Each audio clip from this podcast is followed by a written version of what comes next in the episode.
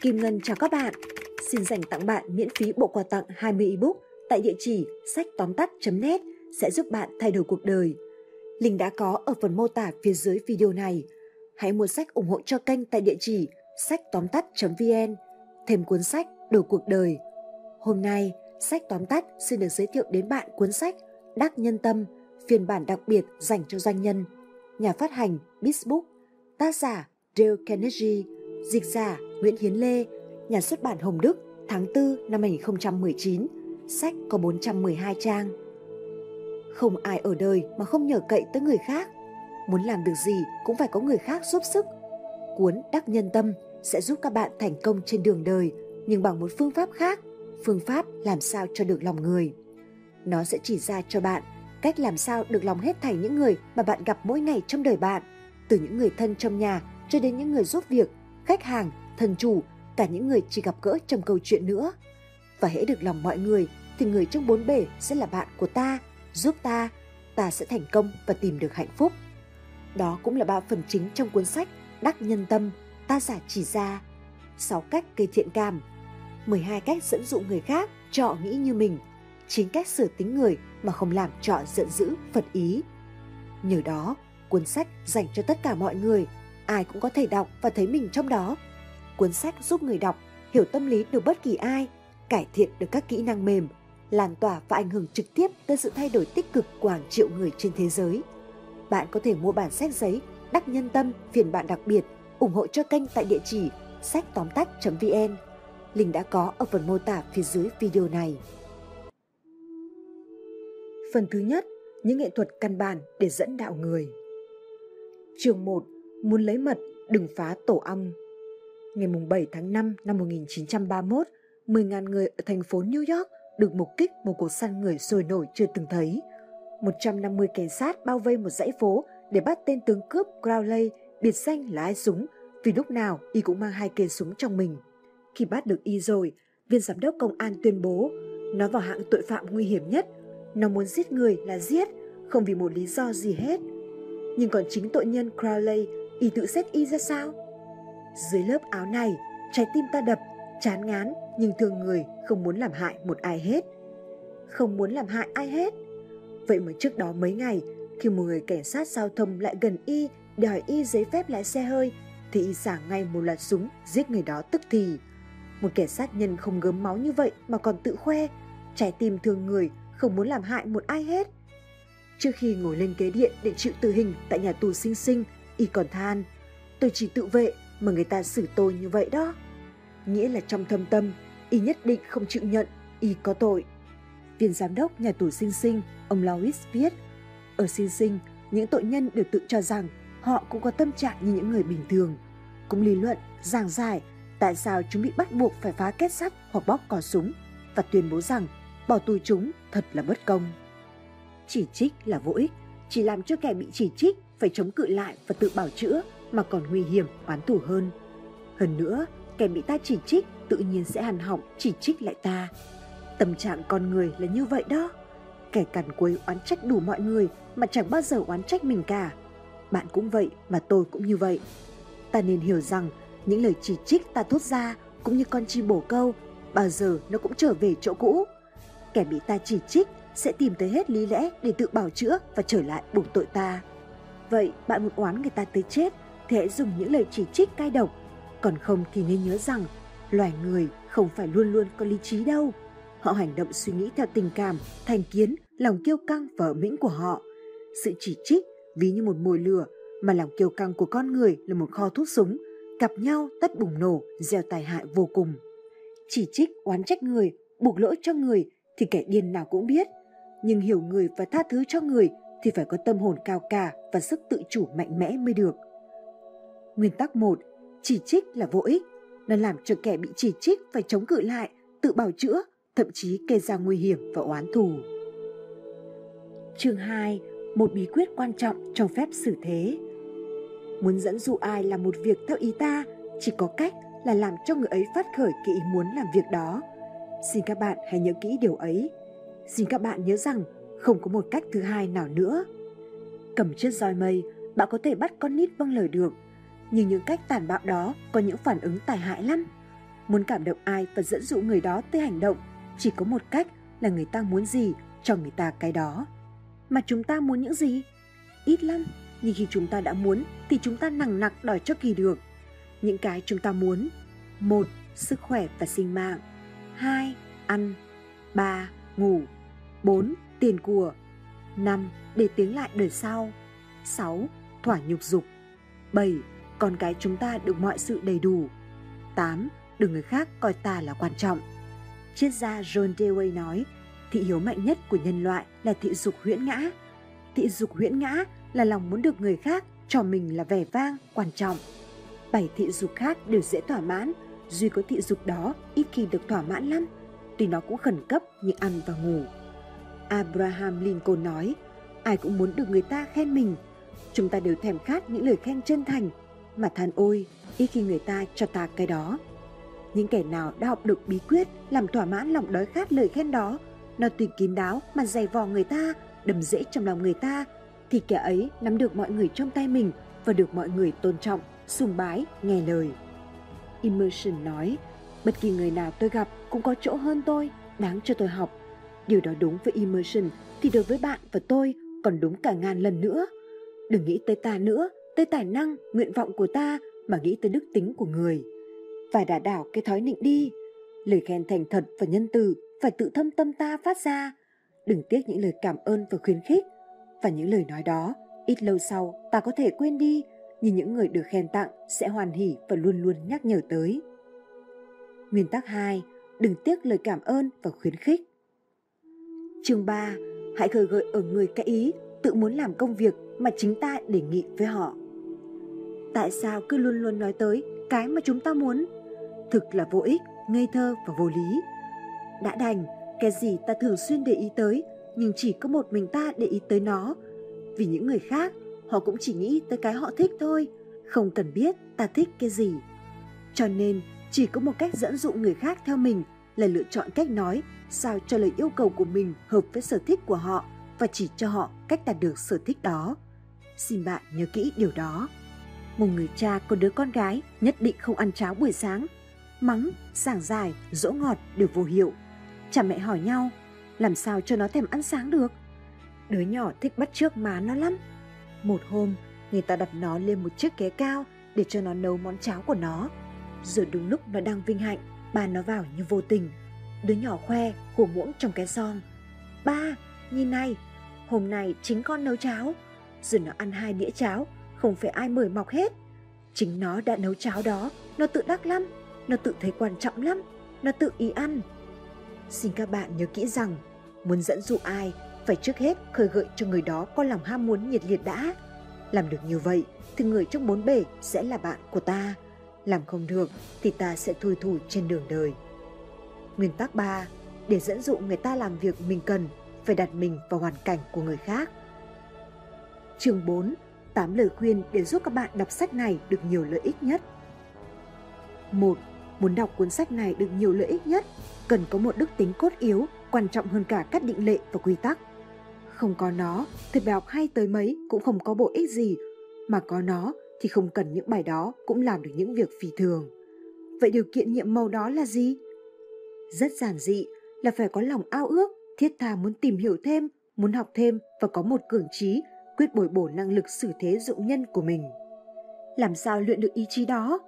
Bằng cách luôn luôn tâm niệm rằng những quy tắc dạy trong cuốn sách này vô cùng quan trọng.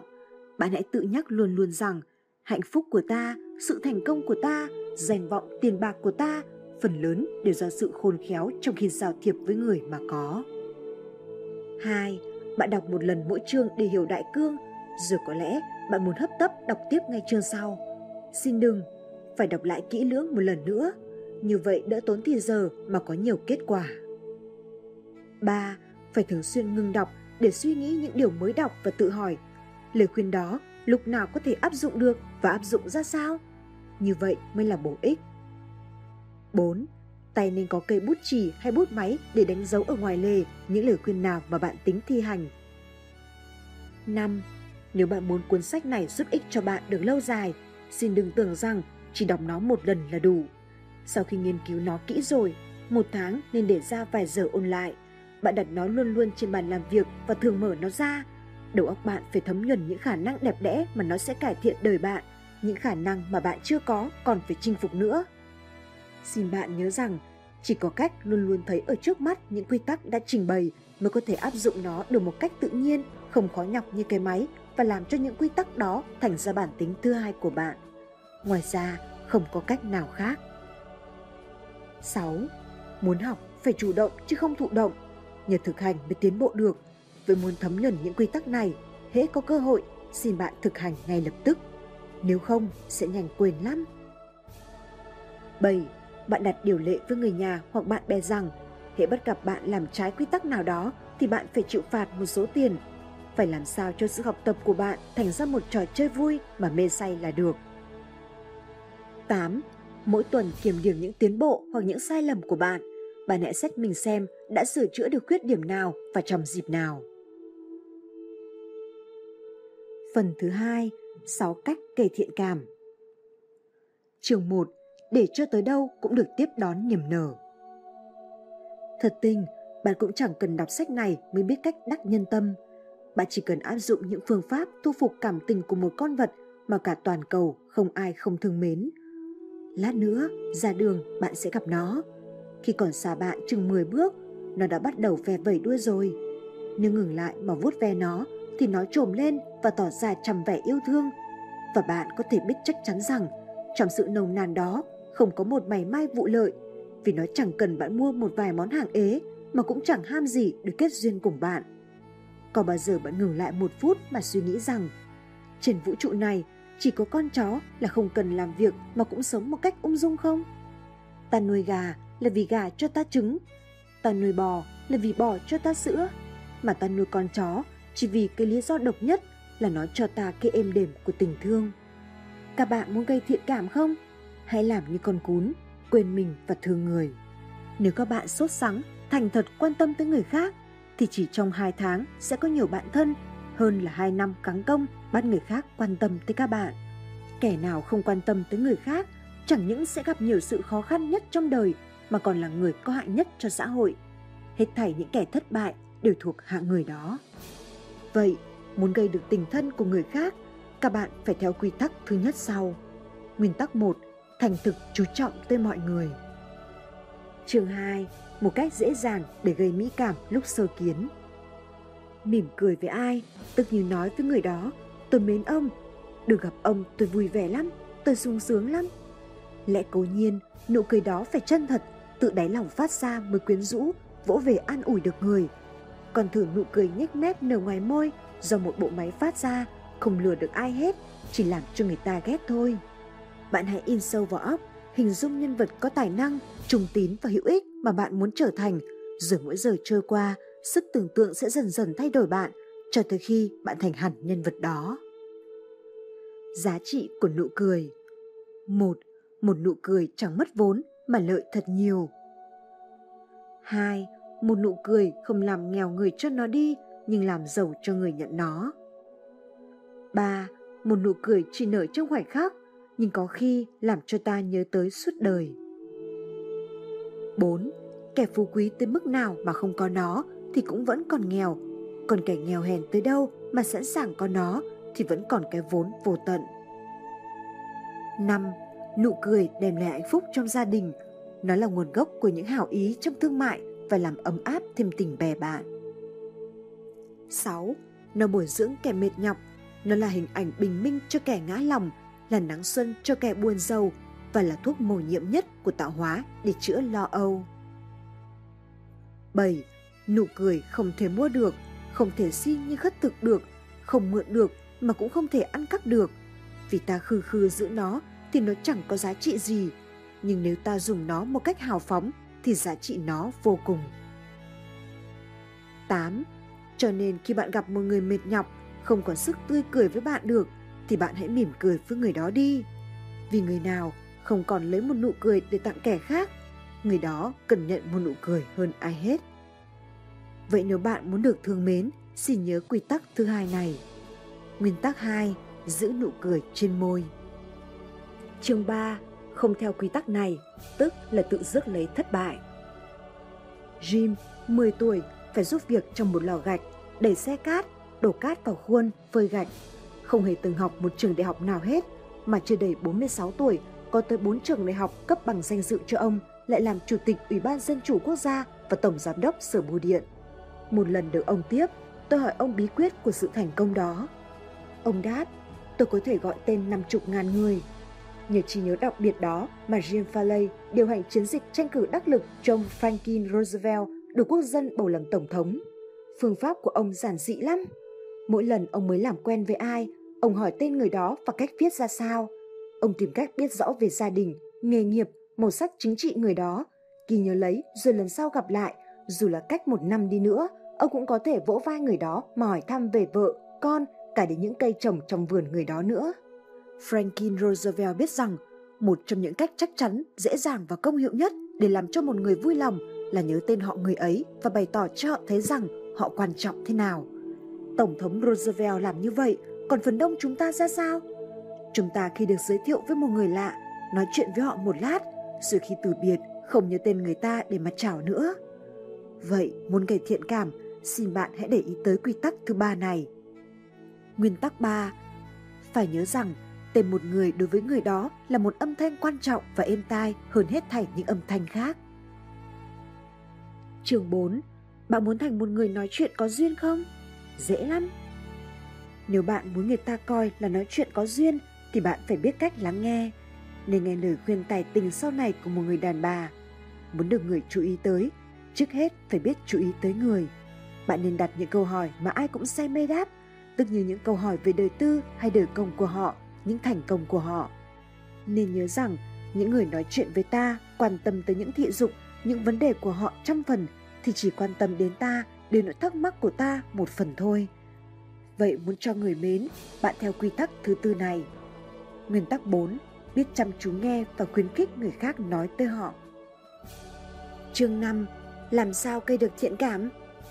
Những ai đã gặp Tổng thống Theodore Roosevelt đều ngạc nhiên về sự biết nhiều, hiểu rộng của ông. Bất kỳ một người chăn bò hay là một kỵ binh, một nhà chính trị hay là một nhà ngoại giao lại thăm ông, ông đều biết cách nói, hỏi chuyện người đó. Bí quyết của ông ư? Giản dị lắm. Khi Roosevelt phải tiếp một người khách, thì cả buổi tối hôm trước, ông nghiên cứu về vấn đề mà ông biết khách muốn nói tới hơn hết. Cũng như hết thảy những người lãnh đạo quần chúng, ông biết rằng cách thần diệu nhất để chiếm lòng người là bàn tới vấn đề mà người đó thường ấp ủ trong lòng. Vậy muốn gây thiện cảm với ai, xin bạn nói với người ấy về cái sở thích hoài bão của họ.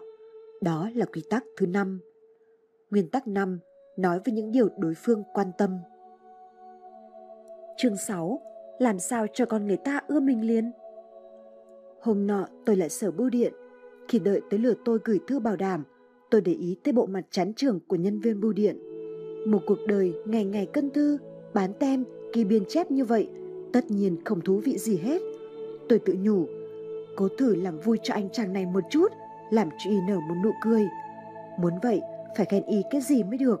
Thử kiếm xem y có cái gì thực đáng khen không? Không phải dễ, vì mình không quen người ta. Nhưng trường hợp hôm đó rất dễ, vì thầy thư ký ấy có bộ tóc rất đẹp. Vậy trong khi anh ấy cân thư của tôi, tôi nói, tôi ao ước có được bộ tóc như anh. Anh ta ngẩng đầu lên hơi ngạc nhiên, nét mặt tươi cười và khiêm tốn trả lời. Bây giờ nó đã kém trước rồi. Tôi nói rằng, trước ra sao không biết, chứ bây giờ tóc anh còn đẹp lắm. Anh rất hoan hỉ, chúng tôi nói chuyện vui vẻ một lúc. Khi tôi ra về, cậu ấy nói thêm, Thưa ông, quả đã có nhiều người khen tóc tôi. Tôi dám cuộc với bạn rằng, hôm đó cậu ta về nhà vui như sáo, kể lại chuyện cho vợ nghe. Và buổi tối, khi rửa mặt, ngắm bộ tóc trong gương, tự nhủ, kể ra tóc mình đẹp thật. Khi tôi kể lại chuyện đó, một người học trò của tôi hỏi, nhưng ông muốn nhờ người đó điều gì? Tôi muốn nhờ người đó điều gì ư? Nếu chúng ta ích kỷ một cách ti tiện, đến nỗi không phân phát được một chút hạnh phúc cho người xung quanh, đến nỗi hễ khen ai cũng là để hy vọng giúp của người ta cái lợi gì. Nếu tim ta không lớn hơn trái ổi rừng, thì chúng ta có thất bại cũng là đáng kiếp. Nhưng quả, tôi có cầu anh chàng đó cho tôi một vật, một vật vô cùng quý báu. Đó là sự hài lòng cao thượng vì đã có một hành vi hoàn toàn không vị lợi, một hành vi nhân từ mà ta sẽ vui vẻ nhớ tới hoài. Có một định luật quan trọng nhất mà chúng ta phải theo khi giao thiệp. Theo nó thì việc gì cũng hóa dễ, trở ngại gì cũng thắng được, ta sẽ có vô số người thương, sẽ thành công và vui sướng. Nếu làm trái luật đó, tức thì những nỗi khó khăn sẽ hiện ra. Luật đó là luôn luôn phải làm cho người cảm thấy sự quan trọng của họ. Vậy muốn được thiện cảm của người khác, xin bạn theo quy tắc thứ 6. Nguyên tắc 6, chân thành thể hiện sự quan trọng của đối phương. Phần thứ 3, 12 cách dẫn dụ người khác cho họ nghĩ như mình. Chương 1, trong một cuộc tranh biện không có người thắng kẻ bại. Thuở thiếu thời, tôi ham mê tranh biện với anh tôi, với các bạn tôi. Ở trường, không có cuộc tranh biện nào mà tôi không có mặt.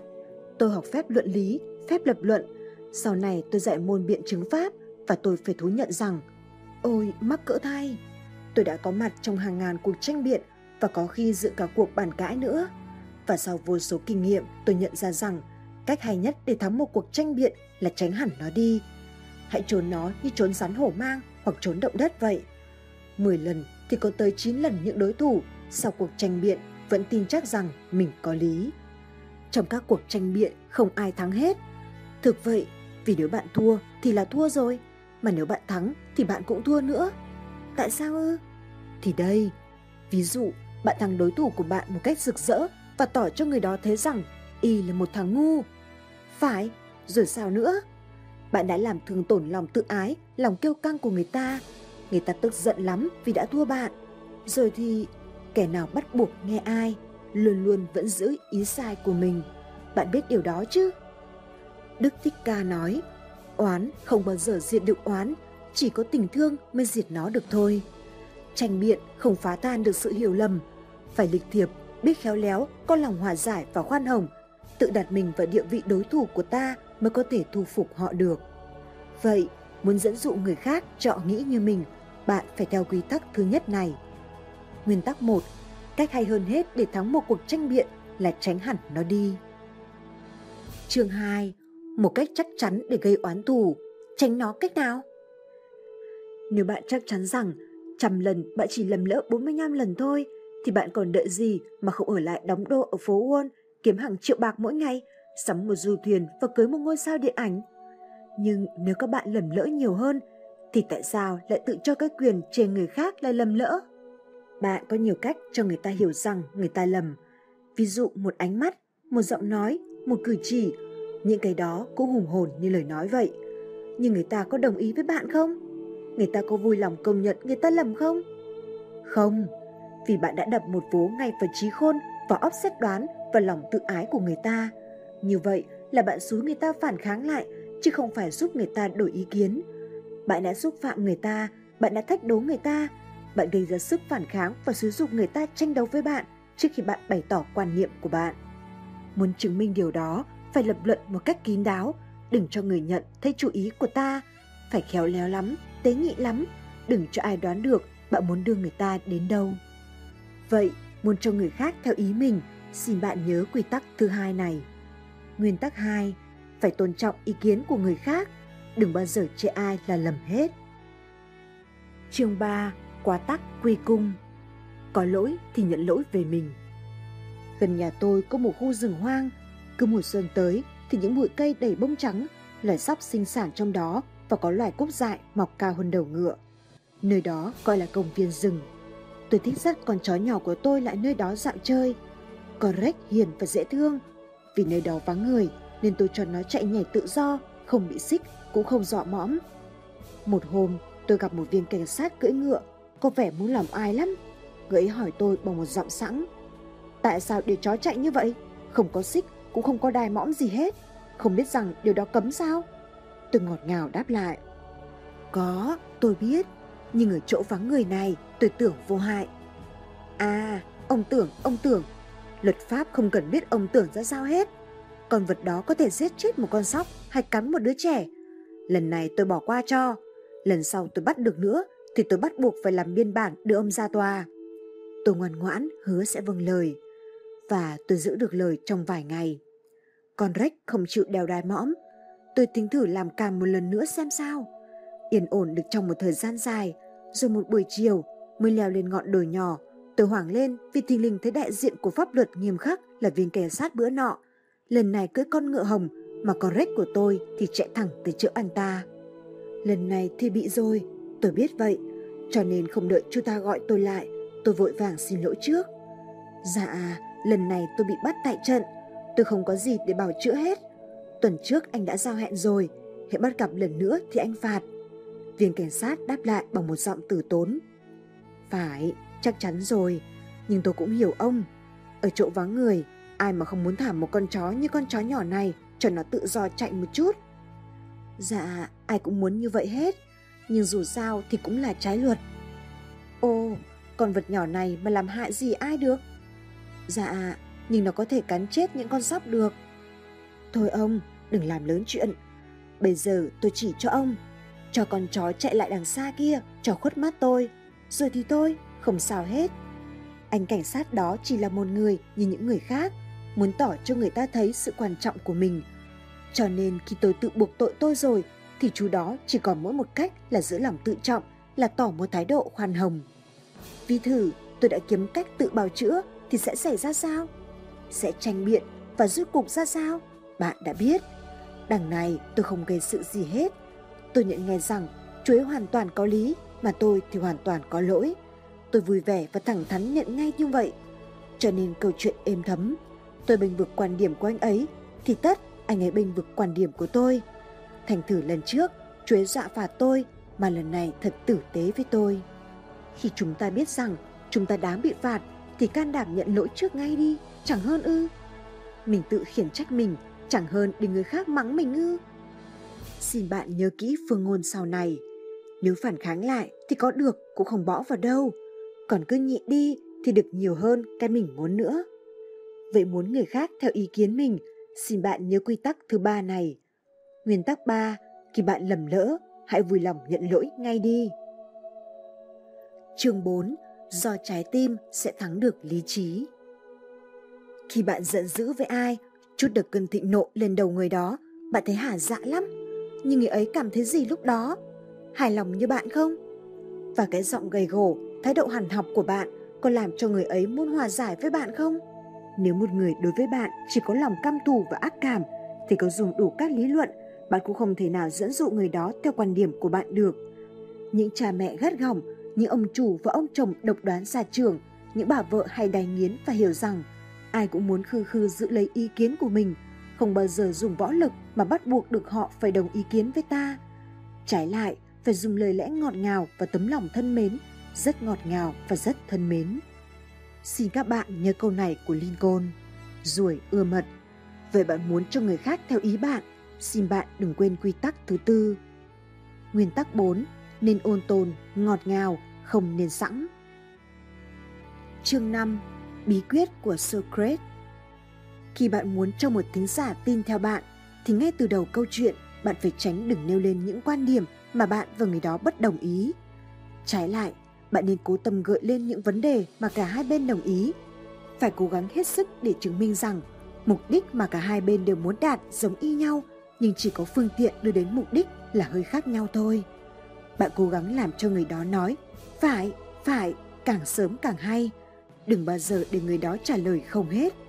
Khi một người nói không, tất cả lòng tự phụ của người đó bắt buộc họ giữ cố định thái độ ấy và tiếp tục nói không mãi. Sau này, người đó có hiểu rằng câu trả lời không đó là vô lý, cũng mặc. Người đó không thể đổi ý được vì lòng tự ái của họ. Cho nên ngày đầu câu chuyện bạn phải đưa người đó vào con đường có lợi cho bạn, con đường đồng ý với bạn. Điều đó tối cần. Khi một người nói không một cách thành thật và quả quyết, thì tiếng đó không phải chỉ phát ở ngoài môi mà thôi đâu. Cả cơ thể người đó, những hạch, những gân, những bắp thịt đều co cả lại trong một thái độ từ chối. Có khi thấy được sự phản ứng dữ dội hiện ra ngoài nữa. Tất cả cơ thể chống cự lại, không chịu có thái độ bằng lòng.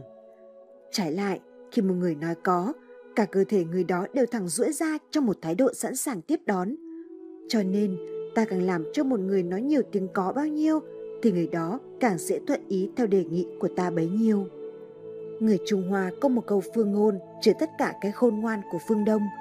Muốn đi xa phải đi từ từ. Vậy muốn cho người khác theo ý kiến của bạn, xin bạn theo quy tắc thứ năm này. Dẫn dụ cho đối thủ của bạn đáp phải ngay từ đầu câu chuyện. Nguyên tắc 5 khiến đối phương đáp vâng ngay từ đầu. Chương 6. Xả hơi Nhiều người mà cái tật nói nhiều quá khi muốn cho kẻ khác tin theo mình. Nhất là những người bán hàng thường mắc tật đó nhiều lắm. Phải để cho người khác chút bầu tâm sự của họ ra. Họ biết rõ hơn bạn công việc của họ, vấn đề của họ.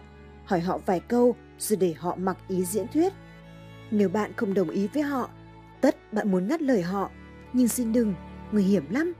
Khi họ chưa được thỏa lòng bày tỏ kỹ hết những ý của họ thì họ không nghe bạn đâu.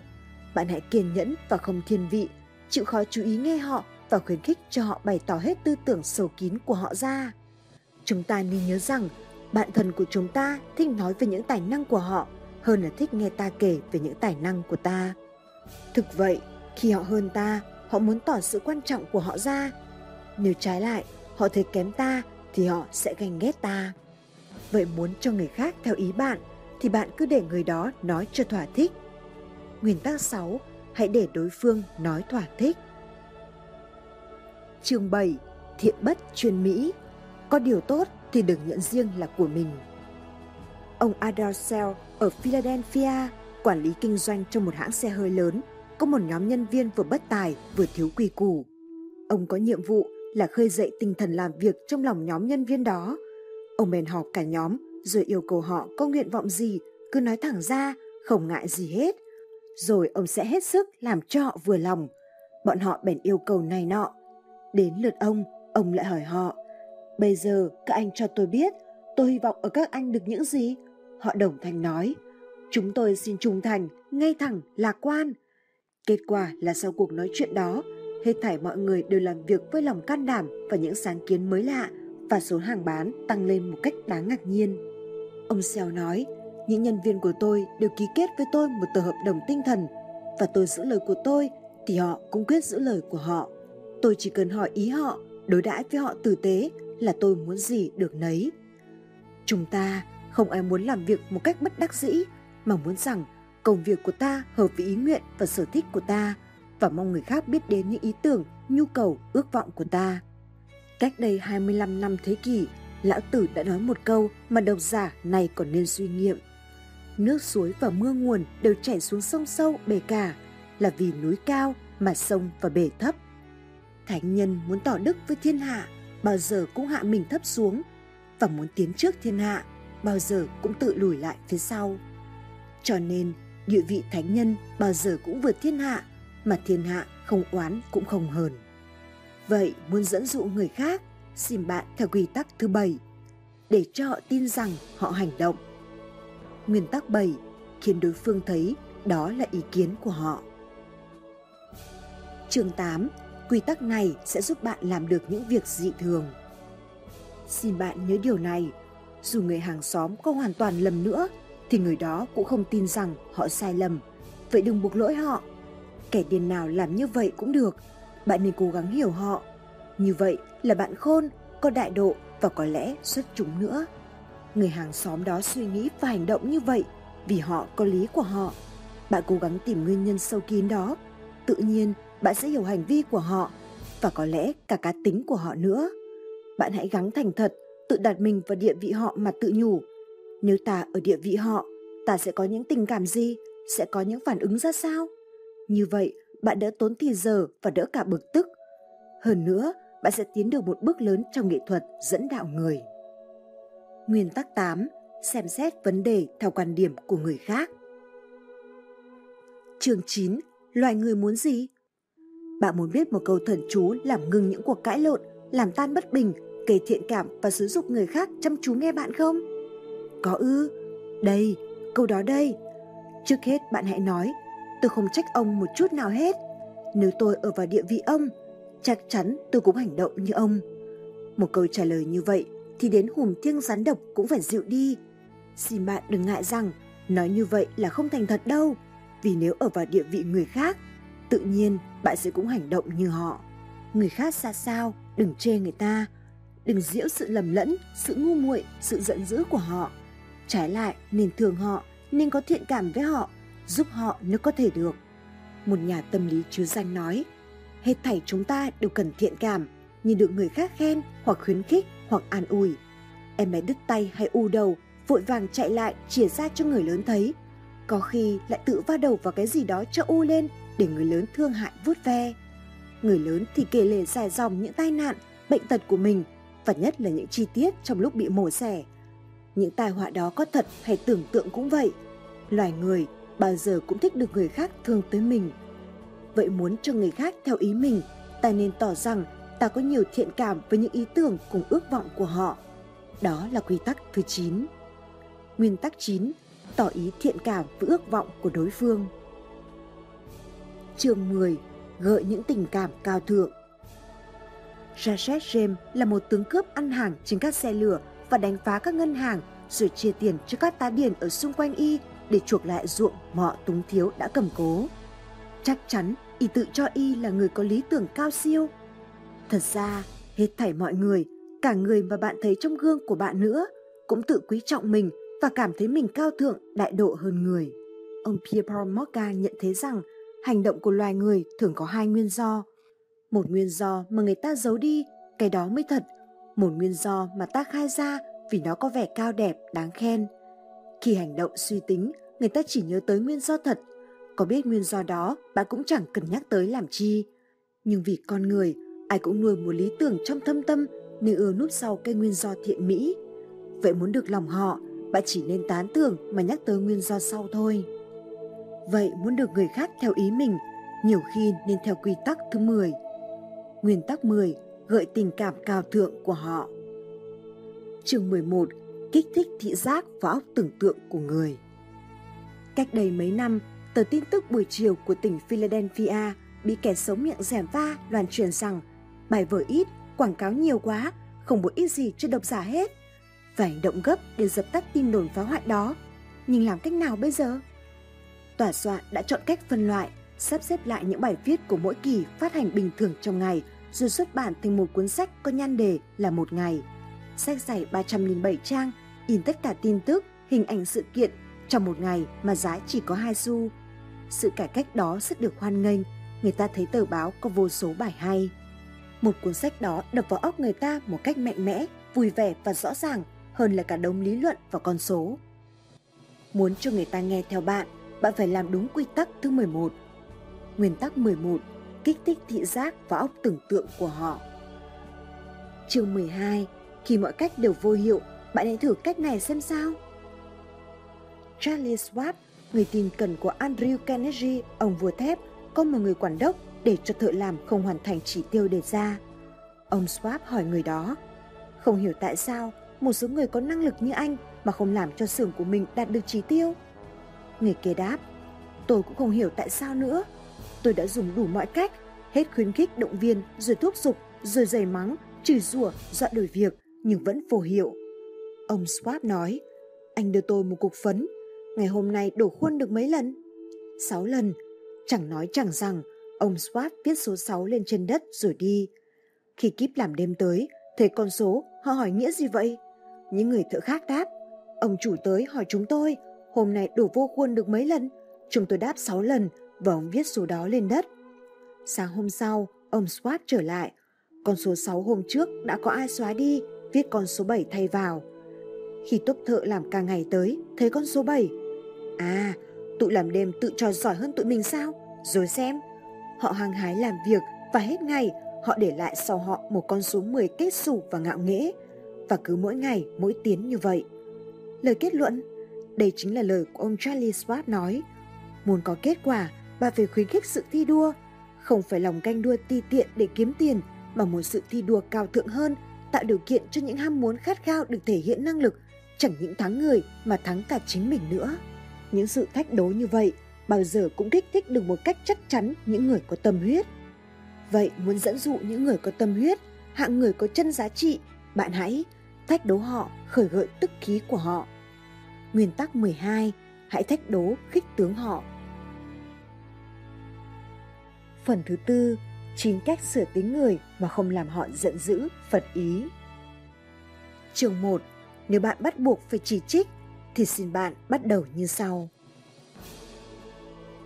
Hồi Calvin Coolidge còn làm Tổng thống Hoa Kỳ, một người bạn tôi được mời lại Nhà Trắng.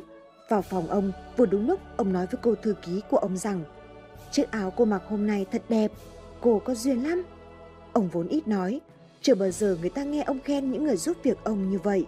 Thật lạ lùng, thật bất ngờ. Tới nỗi cô thư ký thẹn thùng đỏ mặt lên. Ông Coolidge nói tiếp, tôi nói thật lòng đấy, cô xứng đáng với lời khen đó. Tuy nhiên, từ nay tôi muốn khi đánh máy, cô để ý tới những dấu chấm câu hơn chút nữa. Phương pháp đó tuy hơi lộ liễu, nhưng tâm lý thật sâu sắc. Sau khi được nghe lời khen rồi, ta thấy những lời trách không khó chịu lắm.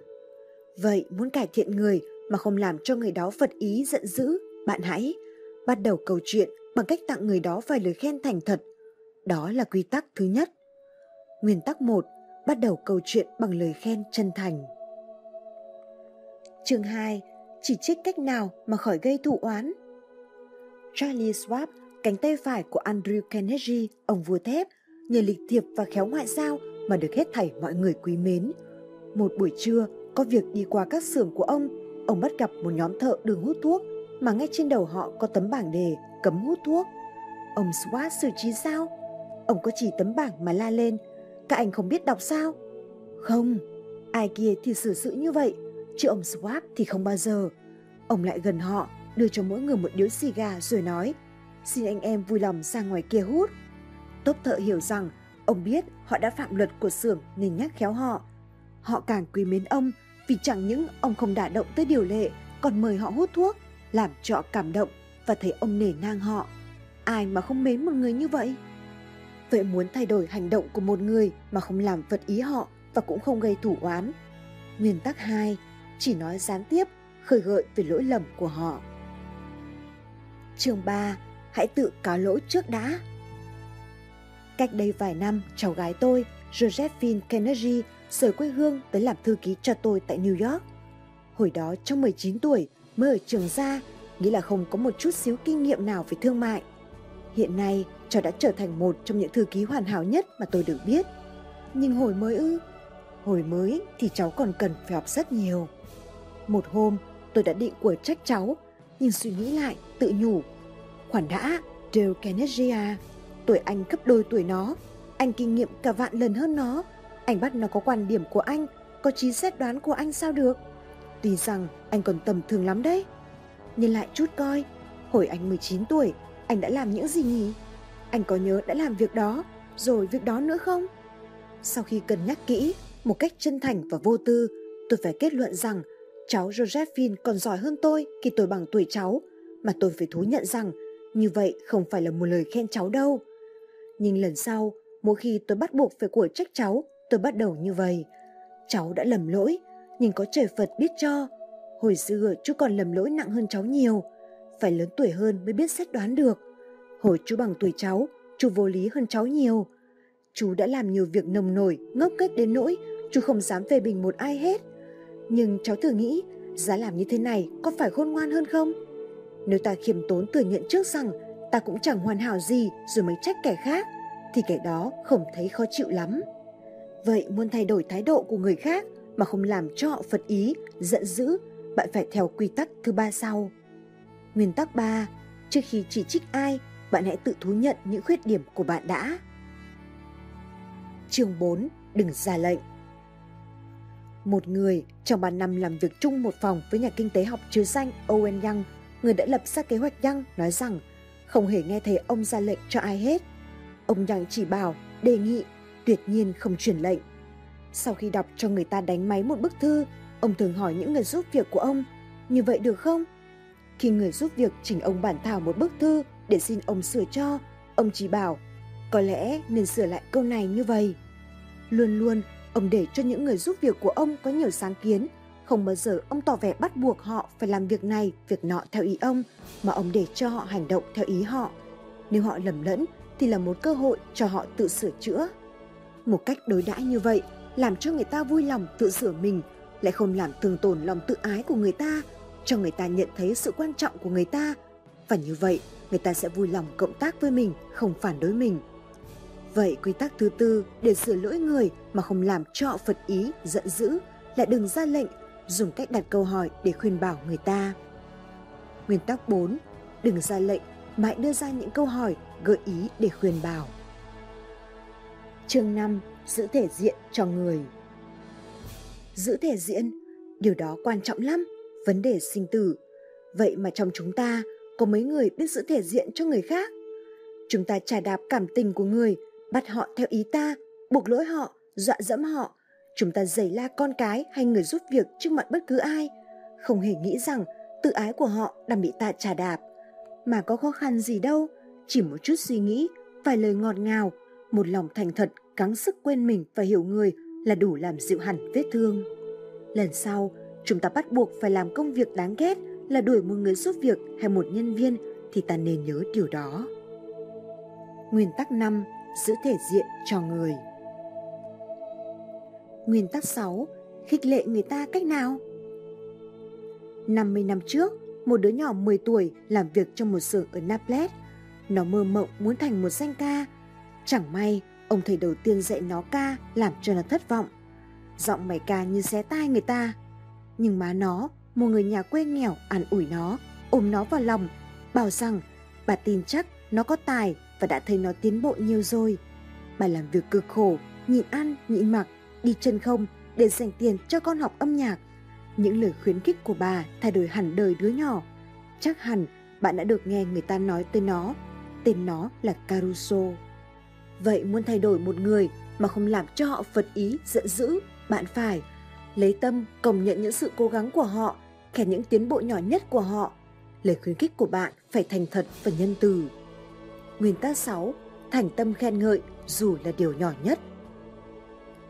trường 7. Cho người khác niềm tự hào. Một bà bạn tôi ở New York, bà Jen, muốn một người giúp việc và hẹn chị ta thứ hai sau tới để bắt đầu làm việc. Trong thời gian đó, bà gọi điện thoại hỏi một người chủ cũ về hạnh kiểm của chị ta. Người chủ đó không hài lòng về chị ta lắm. Nhưng khi chị đến, bà Jen nói, Chị Nelly, hôm nay tôi gọi điện thoại hỏi bà chủ cũ của chị. Bà ấy nói, chị ngày thẳng và đứng đắn, giỏi làm bếp và khéo săn sóc trẻ em. Nhưng bà ấy có thêm rằng chị không siêng năng, nhà không bao giờ lau chùi kỹ. Riêng tôi, tôi tin rằng bà ấy nói quá đáng. Tôi coi người chị cũng biết chị cẩn thận, chị sửa soạn thật gọn gàng. Tôi chắc rằng chị chăm nom nhà cửa không có chỗ nào đáng chê, cũng như cách ăn vận của chị vậy. Rồi chị sẽ thấy, chắc chắn chị sẽ vừa ý tôi lắm. Và mọi sự được vừa ý thật. Chị Nelly muốn xứng đáng với lời khen của bà chủ và chị xứng đáng thật. Nhà cửa sạch bóng. Mỗi ngày chị làm thêm một giờ nữa để cọ, lau, chứ không chịu để cho bà Jen thất vọng. Tóm lại, nếu bạn muốn cho ai phát triển một đức tính nào, bạn nên hành động như đức tính đó đã là một đặc sắc rõ ràng nhất của người đó. Muốn cải thiện một người, bạn cứ ra vẻ tin người đó có đức tính này, đức tính nọ đi. Tỏ ra tin cậy người đó đi, khen họ đi. Họ sẽ gắng sức phi thường để xứng đáng với lời khen của bạn. Vậy, muốn sửa đổi một người mà không làm cho họ phật ý giận dữ, bạn hãy gây cho người ấy một danh dự, rồi họ sẽ gắng sức để được xứng với danh dự đó. Đó là quy tắc thứ bảy. Nguyên tắc 7. Tán dương để đối phương phấn đấu cho xứng với lời tán dương đó.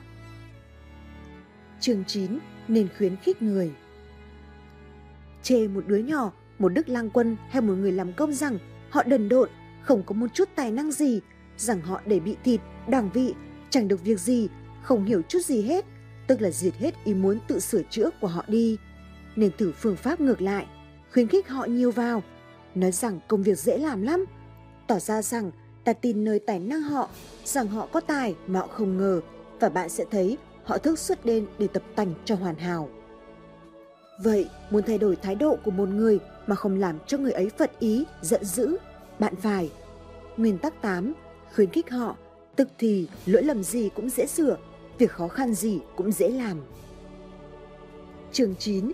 Làm sao cho người ta vui sướng làm công việc bạn nhờ cậy? Trước nhà bà Jen, bà bạn của tôi, có một bãi cỏ đẹp mà tụi trẻ con thường tới giày xéo phá phách mỗi ngày. Mắng, dọa, dỗ dành đều vô hiệu. Tức thì bà thay đổi chiến thuật. Bà gọi đứa nhỏ ngỗ nghịch nhất, tặng cho nó chức thám tử và giao cho trách nhiệm đuổi tất cả những đứa trẻ vào chơi trên bãi cỏ, bất kỳ là đứa nào. Và vấn đề đó giải quyết xong lập tức. Viên thám tử nhóm lửa ở sau nhà nung một thanh sắt cho tới trắng ra và dọa sẽ dí vào đứa nhỏ nào dám dẫm lên vườn cỏ. Bản tính loài là người như vậy, cho nên muốn sửa đổi một người mà không làm cho họ phật ý giận dữ, bạn phải xử trí ra sao cho người đó thấy sung sướng làm công việc mà bạn đề nghị. Nguyên tắc 9. Tôn vinh khiến họ sung sướng với đề nghị của mình. Phần thứ 6. Bảy lời khuyên để tăng hạnh phúc trong gia đình. Chương 1. Trồn vùi hạnh phúc, hạnh phúc gia đình, cái nào nhanh nhất? Bi kịch thảm thương nhất trong đời Lincoln cũng là cuộc hôn nhân của ông. Tôi nói rõ, không phải là vụ ám sát ông mà là cuộc hôn nhân của ông. Khi tên Bot hạ ông bằng một viên đạn, ông không hay rằng người ta mới bắn ông, nhưng trong 23 năm trời, gần như mỗi ngày, ông được nếm những trái cây chua chát của một duyên nợ đau khổ. Thật vậy, trong gần một phần tư thế kỷ, bà Lincoln rút dần mạch sống của đời ông bằng cách khích bác, cây lộn, dày vò, đánh nghiến ông. Bà luôn luôn dè dứt đay nghiến rằng ông chẳng được vẻ gì. Nào là lưng thì gù, chân đi thì kéo lê như thằng mọi, dáng điệu cứng như que củi, gai mắt lạ lùng. Bà nhại dáng đi của ông rồi nghiến răng hỏi ông sao không bắt chước dáng đi lịch sự của bà. Bà oán cả hai tai ông, vừa rộng vừa vảnh ra như tai voi. Bà chê ông mũi lệch, bà chê môi dưới ông trề ra, bà chê ông có vẻ ốm đói, tay chân lớn quá mà đầu thì nhỏ quá. Hai ông bà trái ngược nhau về đủ mọi phương diện, giáo dục, tính tình thì yếu, đối chọi với nhau thường xuyên. Sau khi cưới, ông bà thuê trọ nhà bà Pha vợ quá của một lương y còn nấu cơm tháng. Một hôm lúc điệp tâm, ông Ly Côn có một cử chỉ hoặc thốt ra một lời làm cho bà nổi giận. Không ai nhớ ông đã làm gì, nhưng người ta thấy bà Lincoln trong lúc cơn điên lên đến cực điểm, liệng một tách cà phê nóng vào mặt chồng, ngay lúc đồng đủ các khách trọ khác. Lincoln xấu hổ lắm, làm thinh ngồi chơi trên ghế, trong khi bà chủ trọ đem chiếc khăn mặt ướt lại, chùi má vào quần áo ông. Sự ghen tuông của bà Lincoln vô lý dữ tợn và không thể tưởng tượng được. Đến nỗi chỉ cần đọc những đoạn tả những cơn giận dữ, bi thảm làm trông mất mặt trước công chúng cũng còn thấy kinh tởm dùng mình. Sau cùng bà hóa điên. Người ta cho rằng phẩm hạnh bà như vậy bởi vì bà mắc bệnh thần kinh. Không thể có lời nào nhân từ hơn để xét bà nữa. Bây giờ ta hãy tự hỏi, những cơn thịnh nộ đó, những lời đay nghiến đó, cái lối bù lu bù loa đó có cải thiện ông Lincoln chút nào không? Một ngàn lần không. Nó chỉ giết chết tình cảm của ông đối với bà. Nó làm cho ông suốt đời hối hận rằng đã cưới bà và chỉ muốn có một hành vi là đi khỏi nhà cho khuất mắt. Vậy thưa quý bà, nếu quý bà muốn giữ sự vui vẻ hòa nhã trong gia đình, xin quý bà theo lời khuyên dưới đây, đừng dai dứt đành nghiến chồng. Nguyên tắc 1. Đừng đay nghiến. Chương 2. Tùy ngộ nhi an, thích ứng trong mọi hoàn cảnh. Disraeli nói, tôi có thể làm nhiều chuyện điên khùng lắm, nhưng có một việc mà tôi sẽ không bao giờ làm là cưới vợ vì tình. Và ông giữ lời, ở độc thân tới hồi 35 rồi cưới một người đàn bà giàu, quá hơn ông 15 tuổi. Bà biết rõ rằng Disraeli cưới bà không phải vì tình mà vì tiền. Cho nên bà chỉ nhận lời với một điều kiện là cho bà đợi một năm để có đủ thời giờ tìm hiểu tính tình ông. Hết hạn một năm, bà đồng ý. Bà quá và giàu đó đã không trẻ, không đẹp, cũng chẳng tài hoa gì. Nhưng cách bà cư xử với chồng thì thật là tuyệt diệu và đó là điều kiện cốt yếu để gây dựng và nuôi dưỡng hạnh phúc trong gia đình. Bà không bao giờ tranh khôn với chồng. Khi ông về nhà, sau cả một buổi chiều mệt mỏi vì ứng đối xã giao với các công tước, phu nhân, linh mẫn, ông nghe bà trò chuyện ngây thơ mà đầu óc được nghỉ ngơi. Dần dần gia đình của ông thành một nơi thần tiên vì nơi đó là nơi ông thành thơi dưỡng sức trong sự chiều chuộng âu yếm của vợ. Những giờ sống bên cạnh bà vợ đứng tuổi đó là những giờ êm đềm nhất trong đời ông. Bà là tri kỷ của ông, vừa là bạn đồng tâm, là nguồn an ủi và là quân sư của ông nữa. Và điều này quan trọng nhất, dù ông dự định thi hành bất cứ công việc gì, không bao giờ bà nghi ngờ rằng ông có thể thất bại được.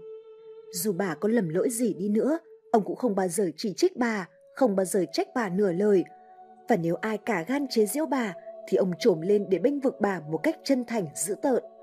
Bà không phải là một người hoàn hảo, nhưng trong 30 năm, bà không ngớt nói về chồng bà, khen ngợi, ngưỡng mộ ông.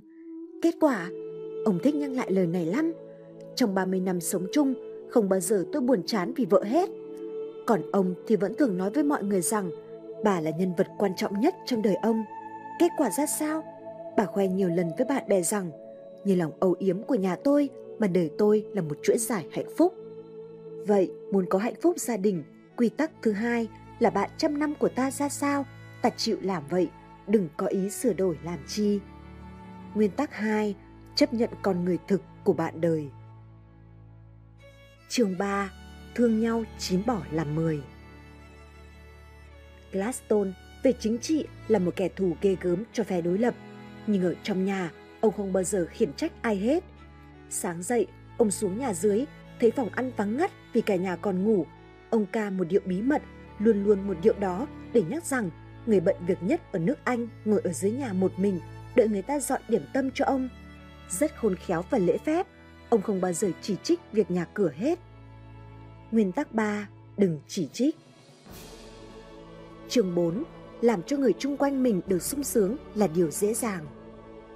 Bạn có biết câu chuyện lạ lùng này không? Sau một ngày dài làm lụng khó nhọc, một mụ chủ trại dọn cho những người giúp việc một đống cỏ khô thay bữa chiều. Những người này bất bình, hỏi lại mụ có phải mụ bị điên không? Thì mụ trả lời, làm sao ta biết được rằng ca chú phân biệt được thức ăn với cỏ? Vì trong suốt 20 năm nay, ta nấu ăn cho mấy chú, mấy chú có bao giờ cho ta hay rằng món các chú ăn đó không phải là cỏ khô đâu. Y nói, ăn ngon, các chú không khen tôi, thì bây giờ tôi cho ăn cỏ khô, xem các chú có phải chê không? Biết chê thì phải biết khen chứ. Các nhà quý tộc ở Moscow thì lịch thiệp hơn. Sau một bữa tiệc nấu khéo, các ông thử cho gọi người làm bếp vào phòng ăn để khen người họ. Sao đối với bạn trăm năm của bạn, bạn không biết bị nể như vậy? Lần sau, nếu vừa ý món gà chiên vừa ăn, bạn nên nói cho bà nhà hay, cho bà biết rằng bạn biết thưởng thức món bà làm. Bạn nên tỏ ra rằng món bạn ăn đó không phải là cỏ khô và luôn tiện bạn đừng nên tiếc lời mà nên thêm cho bà biết là bà rất cần cho hạnh phúc của bạn. Đó, muốn có hạnh phúc trong gia đình thì quy tắc thứ tư là ta phải biết khen tài đức người bạn trăm năm của ta. Nguyên tắc 4. Biết khen ngợi sự tài đức của bạn đời. Chương 5. Cái gì làm cảm động một người đàn bà? Ông cô Han công việc bộn bề là như vậy mà không ngày nào quên, sáng một lần, chiều một lần gọi điện thoại hỏi thăm tin tức mẹ. Mà bạn tưởng mỗi lần ông đều có tin hệ trọng báo cho bà cụ biết sao? Không, ông chỉ muốn chứng tỏ cho bà cụ biết rằng lúc nào ông cũng nhớ tới mẹ, cũng chỉ tìm cách làm vui lòng mẹ và hạnh phúc với sức khỏe của cụ vô cùng quan trọng đối với ông. Ý nghĩa của những cử chỉ nhỏ nhặt đó sâu xa tới như vậy. Đàn bà trông mong ngày sinh nhật và những ngày kỷ niệm vui tươi của họ lắm. Đời vợ chồng, hết ngày này qua ngày khác, chỉ là một chuỗi những tiểu tiết không nên thơ. Nhưng trong những tiểu tiết đó, ta phải giữ một thái độ phong nhã thì mới có hạnh phúc trong gia đình được. Xin bạn lấy kéo cắt những dòng tôi chép lại sau này, rồi dán vào trong mũ hoặc trong gương, ở nơi nào mà mỗi buổi sáng khi rửa mặt bạn chồng thấy ngay. Tôi không đi lại hai lần con đường đời. Vậy tất cả việc thiện hay nỗi vui mừng mà tôi có thể mang lại cho đồng bào tôi, tôi phải làm ngay từ bây giờ. Không có gì làm cho tôi sao nhãng hoặc làm chậm trễ công việc đó được, vì cơ hội sẽ không tái hiện nữa. Vậy muốn có hạnh phúc trong gia đình, xin nâng niu săn sóc bạn trăm năm của bạn. Nguyên tắc 5. Nâng niu săn sóc bạn đời. Chương 6. Phù phụ tương kính như tân, vợ chồng đãi nhau như khách quý. Hai vợ chồng nhà sĩ chứ danh Wander Damros là một trong những cặp uyên ương sung sướng nhất. Bí quyết của họ ư? Chính bà Samrod cho ta biết bí quyết như sau. Trước khi cưới, sự lựa chọn kỹ càng bạn trăm năm là một điều quan trọng nhất. Nhưng khi cưới rồi, điều cần nhất là đãi nhau như khách quý. Nếu những bà vợ trẻ biết trọng chồng như khách quý thì vui vẻ biết bao nhiêu. Đàn ông bao giờ cũng muốn lánh mặt một người đàn bà gắt gỏng. Sự thiếu lịch sự giết chết ái tình, ai cũng biết điều đó. Vậy mà chúng ta lễ phép với người dưng hơn là với người thân trong nhà. Không bao giờ chúng ta dám mở thư của họ để đọc trộm hoặc năn nỉ họ cho ta biết những việc thầm kín của họ. Nhưng chúng ta lại rất thường cư xử như vậy với những người gần ta nhất, thường yêu ta nhất. Phép lịch sự cần thiết cho hôn nhân cũng như nhớt cần cho máy chạy. Hôn nhân là việc quan trọng nhất trong đời, quan trọng hơn cả sinh và tử. Đàn bà luôn luôn tự hỏi, tại sao chồng họ không chịu gắng sức làm cho gia đình được sung sướng hơn là gắng sức thành công trong nghề nghiệp hoặc thương mại? Vậy, muốn cho gia đình được êm ấm thì quy tắc thứ sáu là bạn nên lịch sự và có lễ độ với người bạn trăm năm của bạn. Nguyên tắc 6. Lịch sự và lễ độ với bạn đời. trường 7. Những kẻ thất học trong hôn nhân Trung tâm Bảo vệ Sức khỏe bà mẹ và trẻ em có lần gửi cho cả ngàn người đàn bà có chồng một khảo sát về đời sống tình dục của họ và xin họ trả lời rất thành thật và tất nhiên là có dấu tên. Kết quả cuộc điều tra đó là một sự tiết lộ bất ngờ về đời sống đau thương trong những cuộc ân ái của họ. Sau khi nghiên cứu tất cả những câu trả lời, một bác sĩ để sướng cuộc điều tra đó không ngần ngại gì tuyên bố trên báo rằng ông tin chắc phần nhiều những vụ ly dị do mâu thuẫn trong đời sống tình dục vợ chồng. Còn theo bác sĩ Popeno, một trong những nhà thông hiểu nhiều nhất về hôn nhân, thì những nguyên nhân chính của sự bất hòa đó phần nhiều là một thiếu hòa hợp trong lúc ân ái, hai ý kiến khác nhau về cách hưởng thụ đời sống tinh thần, ba tài chính khó khăn, bốn tính tình hoặc thể chất khác thường. Bạn nên để ý rằng vấn đề ái ân đứng đầu và trái với điều người ta thường tưởng tượng, những khó khăn về tiền bạc quan trọng hạng ba. Sự thỏa mãn về nhục dục chỉ là một trong nhiều những thú vị của hôn nhân, nhưng thiếu điều kiện đó thì cả tòa hạnh phúc sẽ sập đổ. Sự ngu muội hay nói cho đúng hơn, một sự hiểu sai lầm về những vấn đề đó phải được phá tan đi để thay vào một nền giáo dục thích hợp để cho những cặp vợ chồng sau này và hiện tại nữa có thể xét phương diện tình dục trong đời sống chung của họ bằng một cách khách quan, ngay thẳng và khoa học. Vậy muốn tăng hạnh phúc trong gia đình, quy tắc thứ bảy là nghiên cứu cho kỹ một cuốn Ái tình cẩm nang hoàn hảo nhất. Cảm ơn bạn đã lắng nghe. Hãy mua bản sách giấy Đắc Nhân Tâm, phiên bản đặc biệt, ủng hộ cho kênh và tác giả tại địa chỉ sách tóm tắt.vn. Thêm cuốn sách Đổi cuộc đời. Link đã có ở phần mô tả phía dưới video này. Bạn có thể nhận chọn bộ sách online 20 ebook miễn phí tại địa chỉ sách tóm tắt.net. Sách tóm tắt, chúc bạn thành công. Hẹn gặp lại trong những video tiếp theo.